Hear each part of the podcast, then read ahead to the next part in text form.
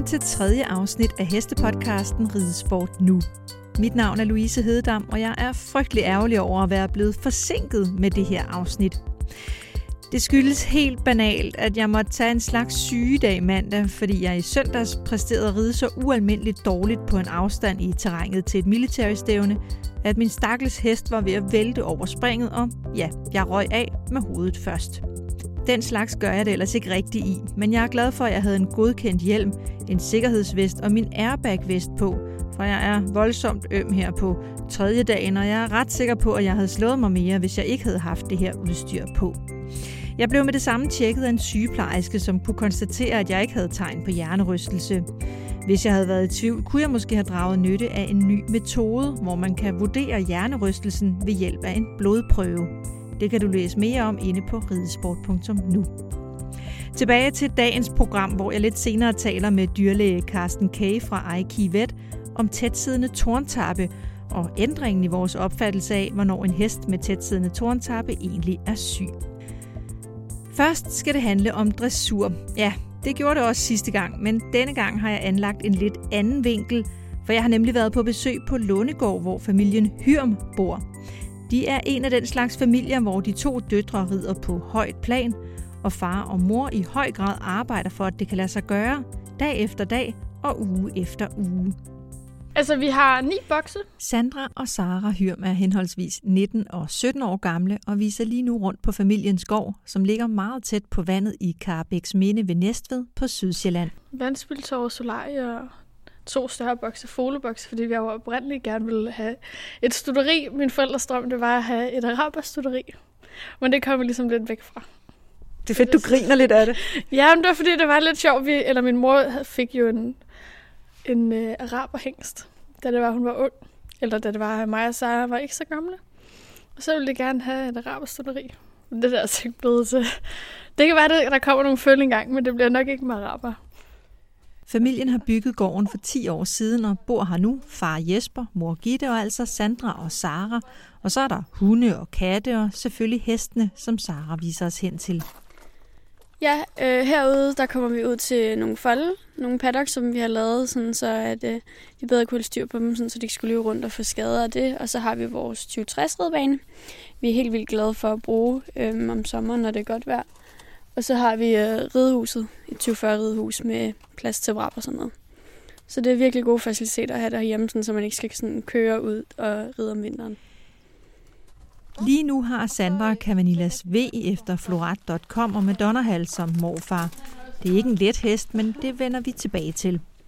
Saras første hest er Skovborgs Romadinov, som hun her i weekenden vandt alle tre starter på i juniorturen til det internationale stævne i Aalborg. Hesten, eller rettere sagt ponyen, der er blevet synonym med begge pigers succes, er der Harlekin B, den smukke gyldne hængst, som har slæbt et hav af medaljer hjem til først Sandra og siden Sara fra både DM, NM og EM. Ja, og så er vi så kommet ud på den anden side, og der har vi jo foldene hele vejen rundt om huset jo. Men alle vores heste, de har hver deres fold. Øh, så herude, det er Harleys fold, og den har han bare altid gået på. Og den kommer altid til at gå på den. den kan godt lide at være på, og så har vi bare Altså, vi har jo ligesom gummene på hver sin folk, ligesom for ikke at få blandet lort og ikke at få skader. Vi har ikke to og to sammen eller noget.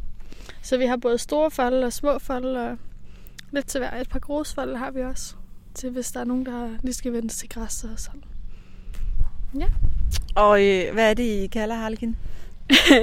altså, han går under navnet kongen efter øh, Mikkel. Han, øh, han betegner ham altid som konge herhjemme. Så det er meget sjovt. Han styrer ligesom stallen med sin kæmpe personlighed. Så det er meget sjovt. Skiller sig lidt ud i forhold til de andre i hvert fald. Mikkel er Sandras kæreste. Han er springrytter og kommer tit i weekenderne og giver et nap med på gården. I baghaven, ikke langt fra kongens fold, ligger en lille pavillon, hvor jeg får en kop te, mens jeg taler med familien og prøver at få en idé om, hvordan dagene forløber. Altså, vi har jo nogle forskellige roller. Vi er jo alle sammen i stallen om morgenen, når vi er hjemme alle sammen. Hvis min far ikke er hjemme, så er vi andre i stallen, eller hvis der er nogen, der skal køre tidligt eller møde sent, så er vi andre i stallen. Så har vi ligesom nogle forskellige opgaver, så alt, alle pligter og alt med hesten, der bliver mudet, der bliver fodret om morgenen, og alt mad bliver lavet klar til frokost, så det er nemt. Og øh, så min far, han er fodermester, eller han fodrer altid. Min mor laver så fodret. Mig og Sara rider, og så bliver der passet og givet tilskud og givet mash og få kigget efter dem. Så er det jo nemt, når der er min far, han altid arbejder hjemmefra.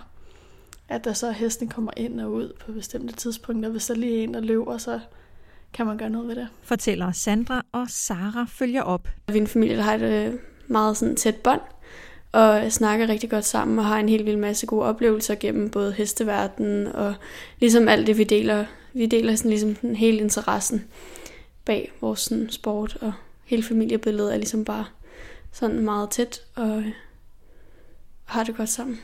Jesper er chef i et internationalt firma og arbejder meget hjemmefra, mens Gitte har egen forretning og også kan være fleksibel. Og det er nødvendigt med det stævneprogram, pigerne har. Men for Jespers vedkommende har det også givet et helt særligt bånd at være den, der kører hestebilen ned gennem Europa. Det er jo et spørgsmål om oplevelser, øh, fordi oplevelserne, man får sammen som familie, øh, nu som far, der har to piger, der kan jeg da se på mange af mine andre kolleger, de er da slet ikke tætte på samme måde, som de er, eller som, som jeg er med, med, med vores piger. Øh, altså når man kører igennem Europa til internationale stævner, opholder man sig rigtig, rigtig mange timer sammen. Man ser glæder, man ser sorger, der er ting, der skal bearbejdes, og der er lektier, der skal laves, når man er væk hjemmefra. Og dedikationen til pigernes sport er kommet helt af sig selv. Jeg vil sige, man vælger jo ikke den her livsstil. Det, det sker jo efterhånden. Altså, Sandras første udtalelse til hendes internationale stævne, det var jo helt vildt, altså. Det var jo alt det, at hun havde læst om i de der blade og fuldt piger på stævnepladser, som var hendes idoler, og lige pludselig røg hun jo selv afsted.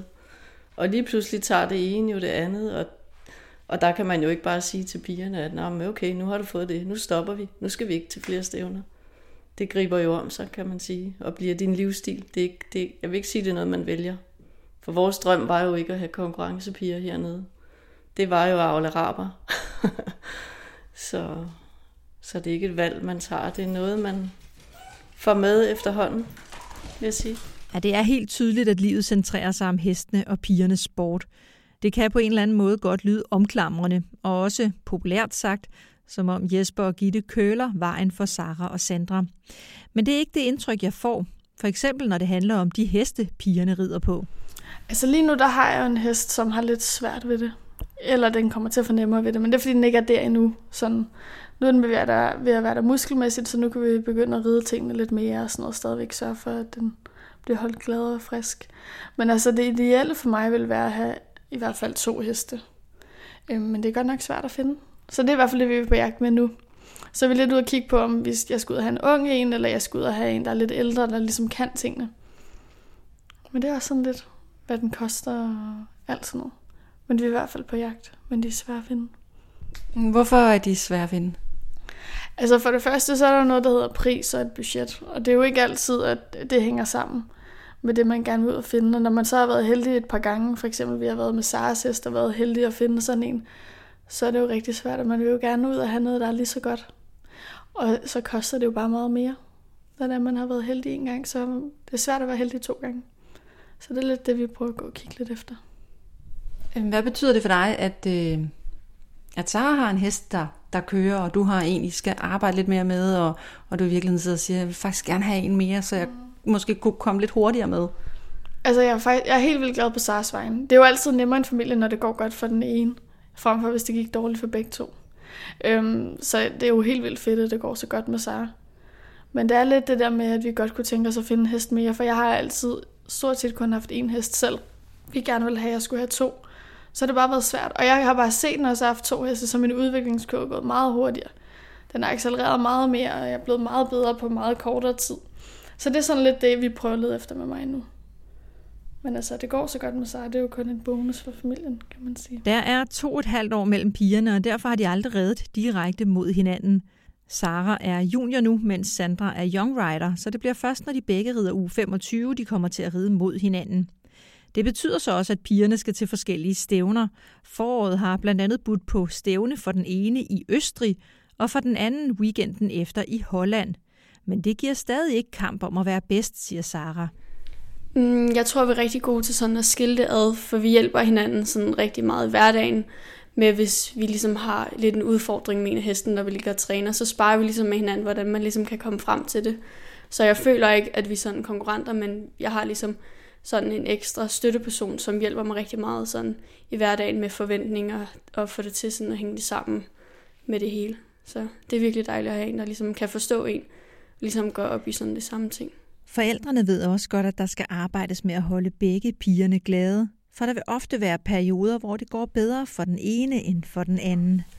Det, det er lettest, hvis den, det går med begge godt jo. Både i skolen og vennemæssigt, og selvfølgelig også ridemæssigt. Øh, I skolen kan man jo hjælpe dem så godt man nu kan, eller de kan hjælpe hinanden. Øh, så har de mange gode venner begge to, som de får løst deres, kan man sige, pigeproblemer, eller hvad man kan have problemer i skolen, eller hvad ved jeg. Og ridemæssigt er de faktisk gode til at hjælpe hinanden. Selvfølgelig er det lettest, hvis det går godt, men hvis det går dårligt, er de faktisk gode til sådan, altså at få snakket om det og hjælpe, hvis, hvis de så selv sådan helt er modtagelige for at få hjælpen. Man kan sige, hvis det går dårligt, så har man måske brug for en periode, hvor man lige får, får tænkt sig lidt om selv og gjort sig nogle tanker, og så er det måske nemmere at få lidt input fra resten af familien. Så, så jeg tror, vi er blevet gode til sådan at, at forstå, hvordan de rigtige personer har brug for hjælp, når det går dårligt. Enten med et eller andet, en skade, hest, eller ja, dårlige resultater til stævner selvfølgelig. Eller hvad skal man gå hjem og øve på? Ikke? Er det, skal man øve, øve sig i at stå lige en parade, eller hvad? Det kan vi jo alle sammen se og hjælpe. Jeg kunne heller ikke dybe mig for at spørge Sandra, om man kan undgå at konkurrere, når man dyrker samme sport. Selvom man ikke rider mod hinanden, så er en rød sløjfe jo stadig bedre end en blå. Altså, jeg tror faktisk helt klart, at det har gjort noget godt for os. I og med, at når så har reddet to, og jeg har reddet et, og så er nogen reddet et, og har jeg reddet junior, nu junior, og så young rider. At vi ligesom ikke har konkurreret direkte, så det ikke går bedre for den ene, eller dårligere for den anden. Det tror jeg har været okay. Så det er jo fint nok, hvis man ligger og svinger lidt og slår hinanden, men hvis den ene bliver ved med at ligge over, så kan det også være lidt sværere. Men jeg tror faktisk, det har været meget godt for os, at vi ligesom har supportet hinanden, i stedet for at være konkurrenter hele tiden. For det ville have været sværere for vores familieliv, tror jeg. Hvis der man ligger og skal slå hinanden og skal se sin egen søster som konkurrent. Det tror jeg havde været sværere. Så jeg tror, det er meget godt, at der lige er sådan to et halvt år mellem os, så passer det. Hvem er, er, er den bedste rytter? Ja, det er svært at sige, tror jeg. Vi er meget forskellige rytter. Sara er god til de der følsomme heste, hvor jeg er lidt mere til dem, der skal trykkes frem. Og så ved jeg ikke, altså jeg er måske sådan lidt mere teknisk rytter end Sara, men der er jo også to og et halvt år mellem os. Så jeg tror, det er svært at sige. Altså vi har jo ligesom opnået det samme, kan man sige. Jeg har reddet EM de to år, mine sidste to ponyår, hvor jeg havde Harlekin, og Sara har reddet det de sidste tre år, hvor hun havde Harley. Så jeg tror sådan, det vil svinge lidt. Det er en meget kærlig familie, men når jeg sidder der i pavillonen og er omgivet af hestefolde, og ved, at selvom det er søndag, så står den på dressurundervisningen for begge piger, så snart jeg er gået, så kan jeg ikke undgå at tænke på det pres, pigerne må præstere under. Men sådan føler Sara det ikke. Altså, vi tager det jo ikke ud fra, hvad vores forældre forventer af os. Vi tager det jo som om, at vi gerne vil gøre det så godt vi kan, og vi udvikler os, og vi sørger for, at hesten har det godt, og vi ligesom bare sådan får det til at fungere. Jeg har ikke sådan så mange forventninger til det hele. Jeg tager det lidt ligesom, som det bare kommer, og tager det som en god oplevelse. Er du lidt lillesøsteren på det punkt? Mm, det ved jeg ikke helt, om jeg er, men ja, yeah, det kan man vel godt sige, jeg tror jeg. Og i virkeligheden gør pigerne faktisk nok præcis, hvad Gitte og Jesper forventer, uden egentlig selv at tænke nærmere over det. Der er ikke noget, der bare falder ned. Hesten står ikke sadlet op, og der bliver ikke automatisk mudet i boksene. Øh, selvfølgelig hjælper vi hinanden, men de skal vise stor engagement i alt det i dagligdagen, fordi gør de ikke det, så har de heller ikke den interesse, der skal til. Øh, vi tror meget på, at, der skal, at, at man, man hygger sig omkring det, og man har flid, og man har forståelse omkring alt det her hestevelfærd, der er ved siden af, for det gør også en glad heste, det gør en glad rytter, og der kommer et samspil. For Sara er 2018 det første år som junior. Jeg lavede interviewet her, før hun lagde al konkurrencen ned i Aalborg, så hun kunne stadig tillade sig at være helt vildt ydmyg, da jeg spurgte ind til hendes drømme og mål for året. Mm, jeg har ikke sådan helt vildt mange forventninger til i år. Jeg tager det lidt som det kommer, fordi det er stadig ret nyt at ride junior. Det er mit første år øh, som juniorrytter. Øh, men det, jeg synes bare, det er gået rigtig, rigtig hurtigt. Jeg test, havde ligesom sådan min tanke med, at jeg startede ud som nybegynder. For nu har jeg jo haft helt vildt meget succes på pony. Øhm, så jeg har ikke rigtig haft nogen forventninger til alle de stævner, jeg har reddet, men det er bare gået altså, helt vildt godt. Noget, jeg slet ikke havde turde regne med. En masse sejre, og har også ligget rigtig sådan op blandt mine, øh, nogle rigtig gode konkurrenter nede i Holland og Tyskland og sådan noget. Så det hele det kommer sådan lidt bag på mig, hvor godt det går. Øhm, så jeg prøver bare sådan at tage lidt et stævne ad gangen, uden sådan for mange forventninger, bare sådan udvikle os sammen med min hest, og ligesom få det, man ligger og træner på sammen med Jette, ind på banen, og, og bare nyde turene på den. Både Sara og Sandra får undervisning af ponylandstræner Jette Nævermand hver uge, for uden den undervisning, de får af junior young rider træner Dennis Fisker, når der er landsholdssamlinger. Sandra håber også på en god sæson, men hun forholder sig ret realistisk til, hvad hendes muligheder er nu. Altså for mig, der har jeg haft et meget svingende år. I december gik den super godt.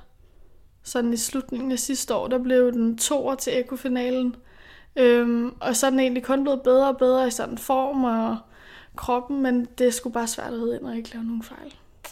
Så det er lidt det, vi kæmper med. De næste, mine næste stævner her, der skal jeg ride ind og ikke lave nogen fejl. Selvfølgelig vil man altid gerne med til mesterskaber. Det er jo det, alle rider for, når man rider her. Men det ser måske bare sværere ud for mig i år, ikke?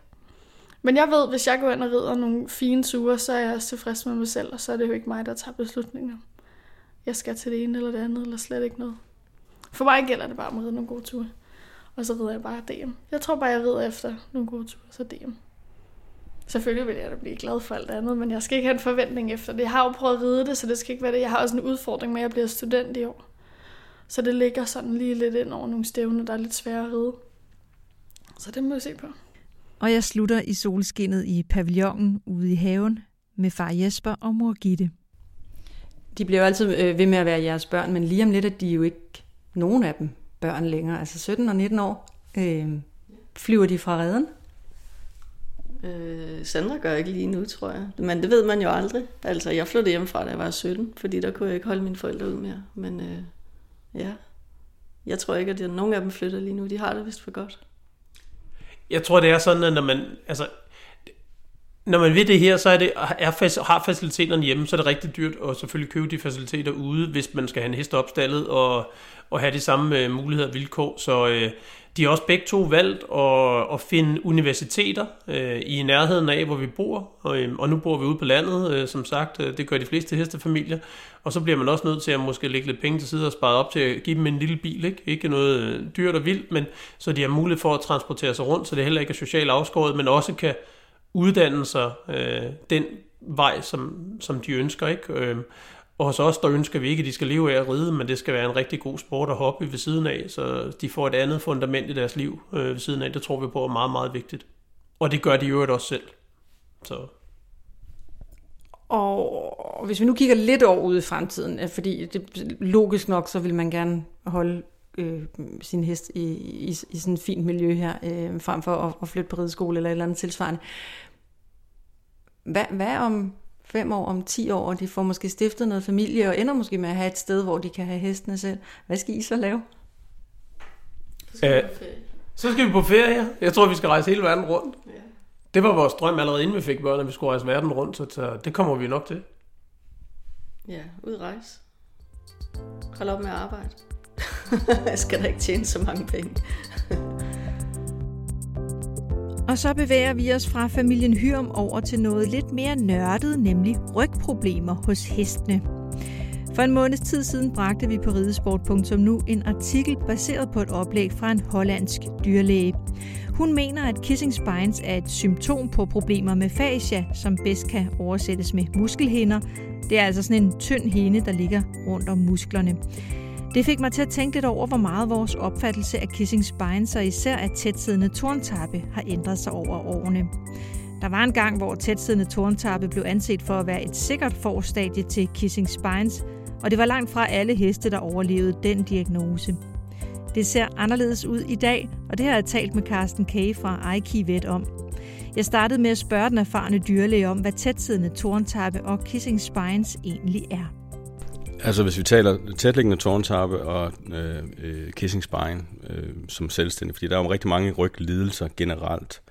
Øh, men tætliggende tårntappe og kissing spine, der, der synes jeg, det er, det er utrolig vigtigt, at man holder fast i, at, at tætliggende tårntappe kan være en normal fysiologisk tilstand for, for mange heste. Øh, Øhm, det vil sige, der, der er faktisk mange studier, eller flere studier, der, der har vist, at hvis man tager en population af normale heste, altså heste, der ikke har ondt i ryggen, og heste, der fungerer nogle gange også på højt niveau, som dressurheste og springheste, eller militærheste, eller hvad ved jeg, så vil en meget stor andel af dem have tætliggende tårntappe. Øh, og det er altså ikke ens betydende med, at de har kissing spine. Øh, kissing spine er betegnelsen for den kliniske sygdom, hvor at en hest menes at have ondt i ryggen på grund af de tætliggende tårntarme. Øh, så, så, og det er to forskellige ting. Øh, det, der så kan være udfordringen øh, ofte, og som man, man møder, øh, også når man ser den, den unge hest, der skal handles, altså en, i forbindelse med en handelsundersøgelse, det er, at hvis en hest den har tætliggende tårntappe, så er det nogle gange en, en, en fejl, som bliver anmærket af dyrlægerne, og det gør, at der kan komme et forbehold, altså et forsikringsforbehold, som gør, at handlen måske ikke går igennem. Allerede der møder man den første forhindring. Øh, men heste med tætliggende tårntappe er ikke nødvendigvis syge. Det er meget, meget vigtigt at forstå. Godt, så, så starter vi det der. Nu har du sagt 117 ting, jeg skal have spurgt ind til. Ja. Øhm, prøv lige måske at forklare, hvad, øh, hvad tårntappen er, og hvilken funktion de har. Du er nødt til at gøre det på nogenlunde øh, øh forståeligt dansk, ikke alt for meget latin. Øh, og og øh, ja, hvilken funktion de har, og, og hvad det betyder, når man så sætter sig op og, oven på ryggen af hesten.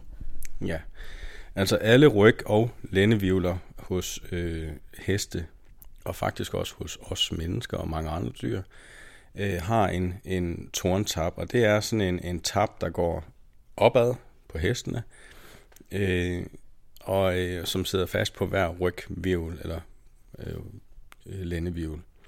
Øh, og, og den, hvad skal man sige, hvad er funktionen af den her tap, den her knogletap? Det er at, at være et, et forankringspunkt af rygmuskulatur. Det vil sige, der er rygmuskler, øh, som, som hæfter på de her øh, knogletapper. Øh, og derfor har de selvfølgelig, de har en funktion, og de, øh, de, de skal være der. Øh, og de kan altså være tætlæggende, det vil sige, de kan røre ved hinanden. Øh, og det kan øh, helt sikkert give, give anledning til smerte. Øh, i nogle tilfælde. Øh, og hvis man skal sådan tale lidt kuriøst om, så kan man sige, at, at kan mennesker have kissing? Det kan de faktisk godt. Det er en sjælden lidelse, men, men hvis du ser blandt øh, balletdansere og gymnaster, så er det ikke en sjælden lidelse. Og det synes jeg er egentlig ret interessant, fordi hvad er det egentlig, det siger os? Er det så fordi, at gymnaster og øh, balletdansere, de oftere har tætliggende tårntappe? Nej, det er det selvfølgelig ikke. Det er fordi, at de bruger ryggen på en anden måde.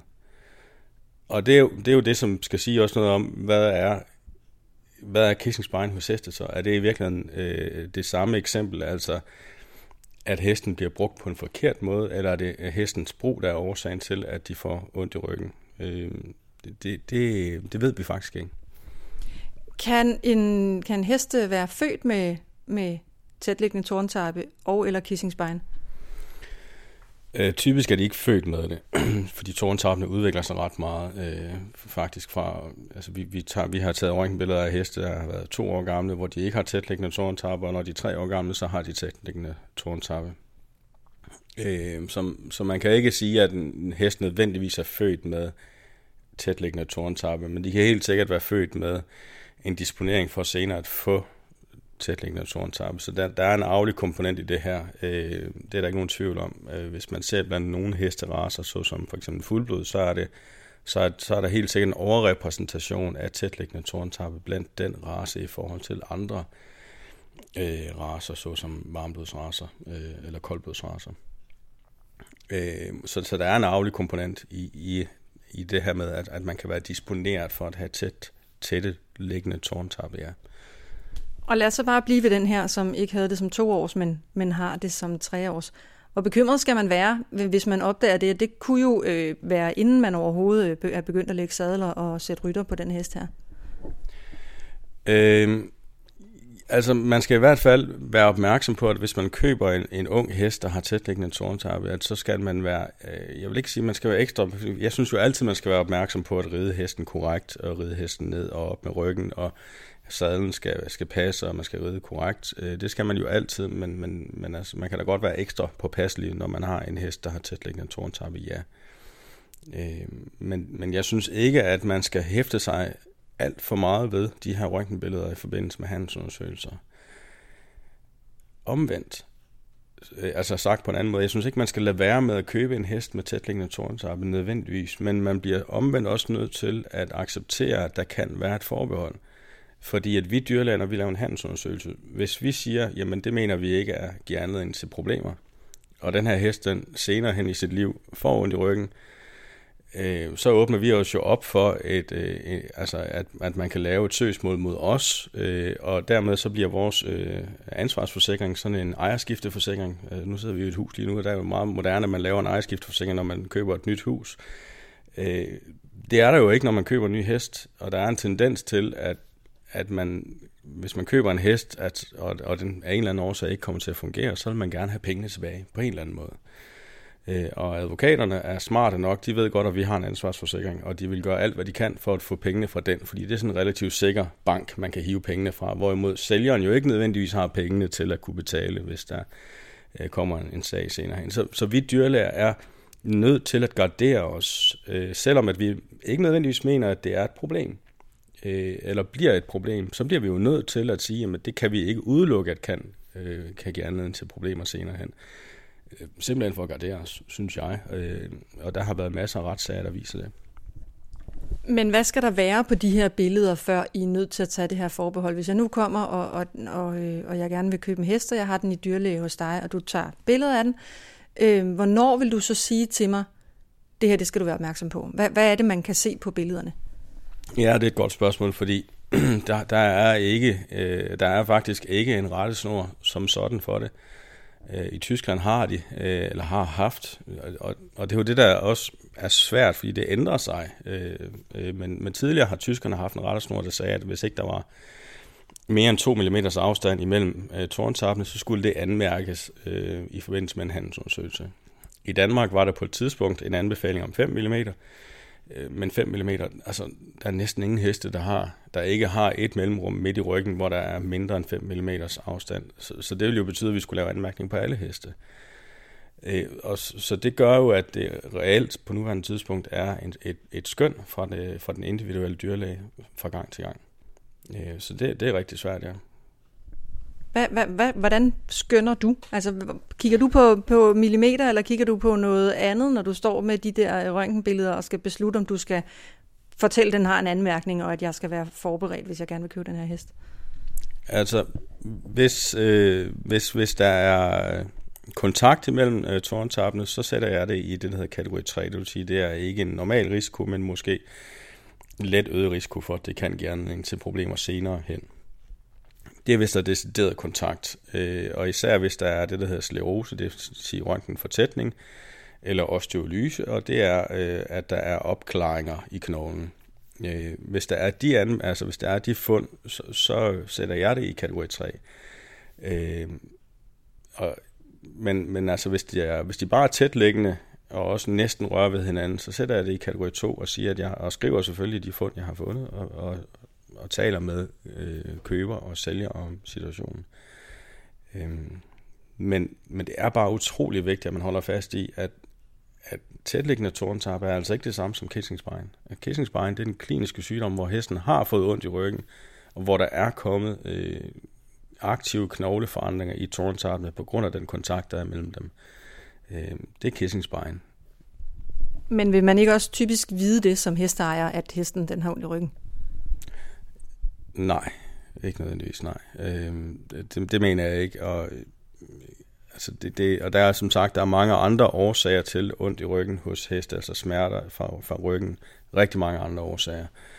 Og kissingspine er sådan lidt en skraldespandsdiagnose, fordi at hvis man har en hest med ondt i ryggen, og den er blandt de op til 50, øh, mellem 50 og 70 procent af, af, af heste, som har tætliggende tårntapper, så er det jo nærliggende at sige, at det er nok de tætliggende tårntapper, der, der er årsagen til smerten i ryggen.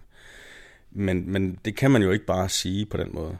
Øh, så kan dyrlægen lave nogle diagnostiske tests øh, af den øh, smertepåvirkede hest, hvor man kan sprøjte lokalbedøvelse ind omkring de her tætliggende tårntappe, og så kan man se hesten reddet igen, og vurdere, om hesten nu har det bedre. Men der er også nogle fejlkilder forbundet med det, fordi at lokalbedøvelse, man, som man sprøjter ind på den måde, det, det spreder sig. Øh, det kender man jo selv, hvis man har været hos tandlægen, og man får lavet en lokalbedøvelse af en tand, at det, det spreder sig ligesom øh, ud i kinden, og, og på den måde så bedøver du jo et større område af ryggen, øh, end man nødvendigvis gerne vil. Så det er ikke en super specifik undersøgelse, men det er en måde at prøve at, at, at sige, om det er det, der er årsagen til smerten eller ej. Men der er andre årsager, altså er der andre mulige årsager. Øh, slidgigt i facetled i ryggen, eller muskulær smerte simpelthen. Øh, øh, og der er også nogle hinder øh, på oversiden af muskulaturen, noget der hedder fascia, som der også kan være smerte relateret til. Så, så der, der, der er mange andre mulige årsager til rygsmerter end, end øh, kissingsbejen og tætliggende tårntarmen. Øhm, dengang i 90'erne, der, jeg, jeg havde en hest, som aldrig havde øh, vist problemer. Den blev solgt, så gik der nogle år, og så blev jeg så meddelt, at nu var den her hest, øh, nu havde den Kissing Spine, og den blev aflivet. Øh, det er mit indtryk, at man, at man, man venter lidt længere, eller at man i hvert fald som, som hest, der får øh, øh enten diagnosen, at den har øh, tæt siddende tårntappe, eller at den har Kissing at den har bedre overlevelsesmuligheder, eller man går i hvert fald længere. Hvad er dit indtryk sådan af, af udviklingen på det område her? Mit indtryk er, at, at man øh, for det første man, man har erkendt, at, at der er rigtig mange heste, der har tætlæggende tårnsappe. Øh, og derfor så har man jo også erkendt, at, at, at der er rigtig, rigtig mange heste, der fungerer med det. Og det betyder sådan set også, at hvis en hest den får smerte relateret til tætliggende tårntarpe, så er den ikke uhelbredelig syg. Og, og der var helt sikkert en, en betragtning tidligere, altså i 90'erne, som du selv siger, hvor man sagde, at hvis den havde tætliggende tårntarpe, og det var det, der var årsagen til rygsmerter, jamen så var der to muligheder, enten så opererede man den, eller også så aflevede man den. Sådan er det ikke længere, heldigvis. Øh, man kan behandle dem både medicinsk, men især også ved, øh, ved øh, træning, altså hvordan man, man arbejder med hesten. Øh, og, og, øh, og der kan man rette mange af dem. Øh, derudover, hvis man har en hest, der har fået sådan øh, svære røntgen, eller røntgenologiske forandringer og knogleforandringer, jamen så kan man operere den. Og, og der findes forskellige teknikker. Jeg har selv arbejdet i England hos en dansk dyrlæge, som har været derovre i næsten en menneskealder, der hedder Svend Kold, som, som, som er en af, efter min mening, øh, eksperterne på, på det her område. Øh, Øh, og som i øvrigt øh, sjovt nok lærte den her operation for rigtig mange år siden øh, af en humankirurg, som opererede øh, balletdansere fra, fra, fra, fra, fra London. Øhm, øh, og, altså, og jeg har været med til at operere øh, mange kissing heste og opereret mange heste selv, og, og jeg synes egentlig også, der har været rigtig god succes. Det vil sige, at der er en succesrate omkring, faktisk i en undersøgelse, som jeg var med til at lave sammen med Svend Kold øh, i blandt, øh, jeg tror det var næsten øh, 150 øh, heste, der blev opereret for kissing. Der var der en succesrate på 66 procent. Og det er ikke dårligt. Altså, det er faktisk en, en god succesrate. Så, så det er bare for at sige, at der er absolut behandlingsmuligheder, hvis man kommer i den situation, hvor at tårntappene har udviklet så øh, svære røntgenforandringer, altså knogleforandringer, så, så øh, træning og medicinsk behandling ikke er nok. Øh, men men der, man skal ikke opgive, bare fordi man får diagnosen kissing. Det synes jeg ikke, man skal. Det gjorde man tidligere, ja. Øh, kan man sige noget om, hvordan, eller kan du sige noget om, hvordan man opererer de her heste? Fordi det lyder lidt interessant. Uden at gøre det alt for, øh, ja. for, kom, for kompliceret.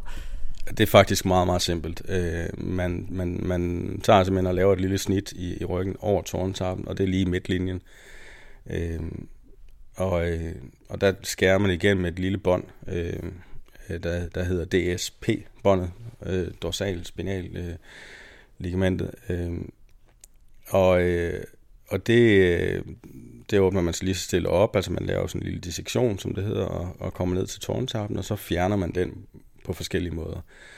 Øhm, I gamle dage, der gjorde man det, at man sådan en langt mere voldsom operation, hvor man øh, åbnede det meget, meget i, næsten i hele længden af, af det område, hvor man skulle fjerne det. Så det var et meget stort sår, man lavede, og dermed også et meget stort traume. Øh, hvor i dag, der prøver man at lave minimal traume, altså minimal øh, traumatisk øh, kirurgi, øh, og fjerne den tårntap, der er i kontakt med naboerne, så at sige. Og nogle gange skal man jo fjerne mere end en tårntap, og de kan godt øh, undvære hver anden tårntab uden problemer. Selvom jeg startede med at sige, at, at der var en funktion for de her tårntapper, de er ligesom et muskeltilhæftningspunkt, så kan man godt øh, undvære hver anden øh, tårntab. Øh, og som sagt, så er der en, en succesrate øh, efter den operation på 66% i, i en undersøgelse, der ikke er publiceret. Øh, så, så det er absolut en mulighed. Det er egentlig ikke noget sådan voldsomt indgreb. Hestene har det ganske udmærket bagefter. Øh, de er tilbage i normal ridning øh, 3-6 måneder efter operationen. Øh, så det er absolut muligt, ja. Du var lidt inde på, øh, på, øh, på det her med, øh, hvordan I sikrer jer som dyrlæger, når det er jer, der står egentlig og skal sige god eller ikke god for en hest i en handelsundersøgelse. Øh, og talte også lige kort om, om at tyskerne de har, har kigget på deres mål. De har jo også ændret på øh, deres røntgengrupper i forhold til, til handelsundersøgelse. Der er jo også lidt på spil herhjemme, øh, også i forhold til, det er jo også en EU-ting, om, øh, om hvem der egentlig øh, øh, får balladen, hvis der er noget i vejen med en hest, hvor det, hvor det måske mindre og mindre bliver sælger, og det burde måske også friholde øh, jer dyrlæger. Hvordan kunne du godt tænke dig, at, at, øh, at de her rygproblemer, de spillede ind i en handelsundersøgelse?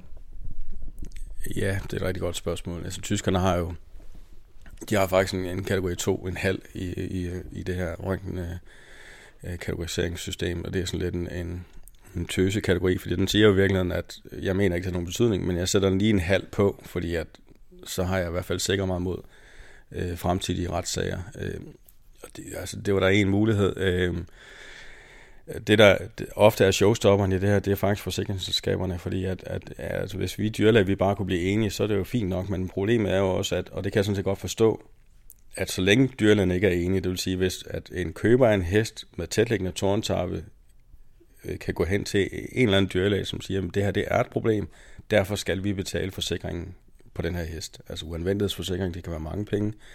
Jamen, så er det jo klart, at forsikringsselskabet skal jo sikre sig mod, at, at hesten på et eller andet tidspunkt i sit liv møder en dyrlæge, som mener det. Og det betyder også, at der kommer et forsikringsforbehold. Og så kan vi som handelsundersøgende dyrlæge efter min mening ikke øh, sige, at vi mener ikke, der er nogen problemer med det her. Øh, forsikringsselskabet mener, der er et problem med det, fordi så ender aben hos os, så at sige, hvis der bliver et problem senere hen.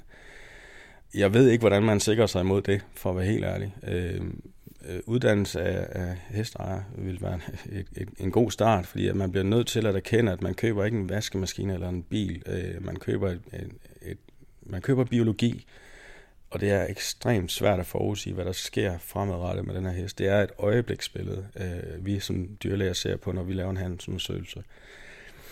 Øh, og vi, kan, vi bliver nødt til at prøve at rådgive øh, køber så godt som overhovedet muligt, men det er også ærgerligt at, at starte med, når man skal købe en hest, og sige, at 50% af hesten, dem kan jeg ikke købe, fordi de har tætliggende tårntappe, og, og rigtig mange af dem er rigtig, rigtig gode heste.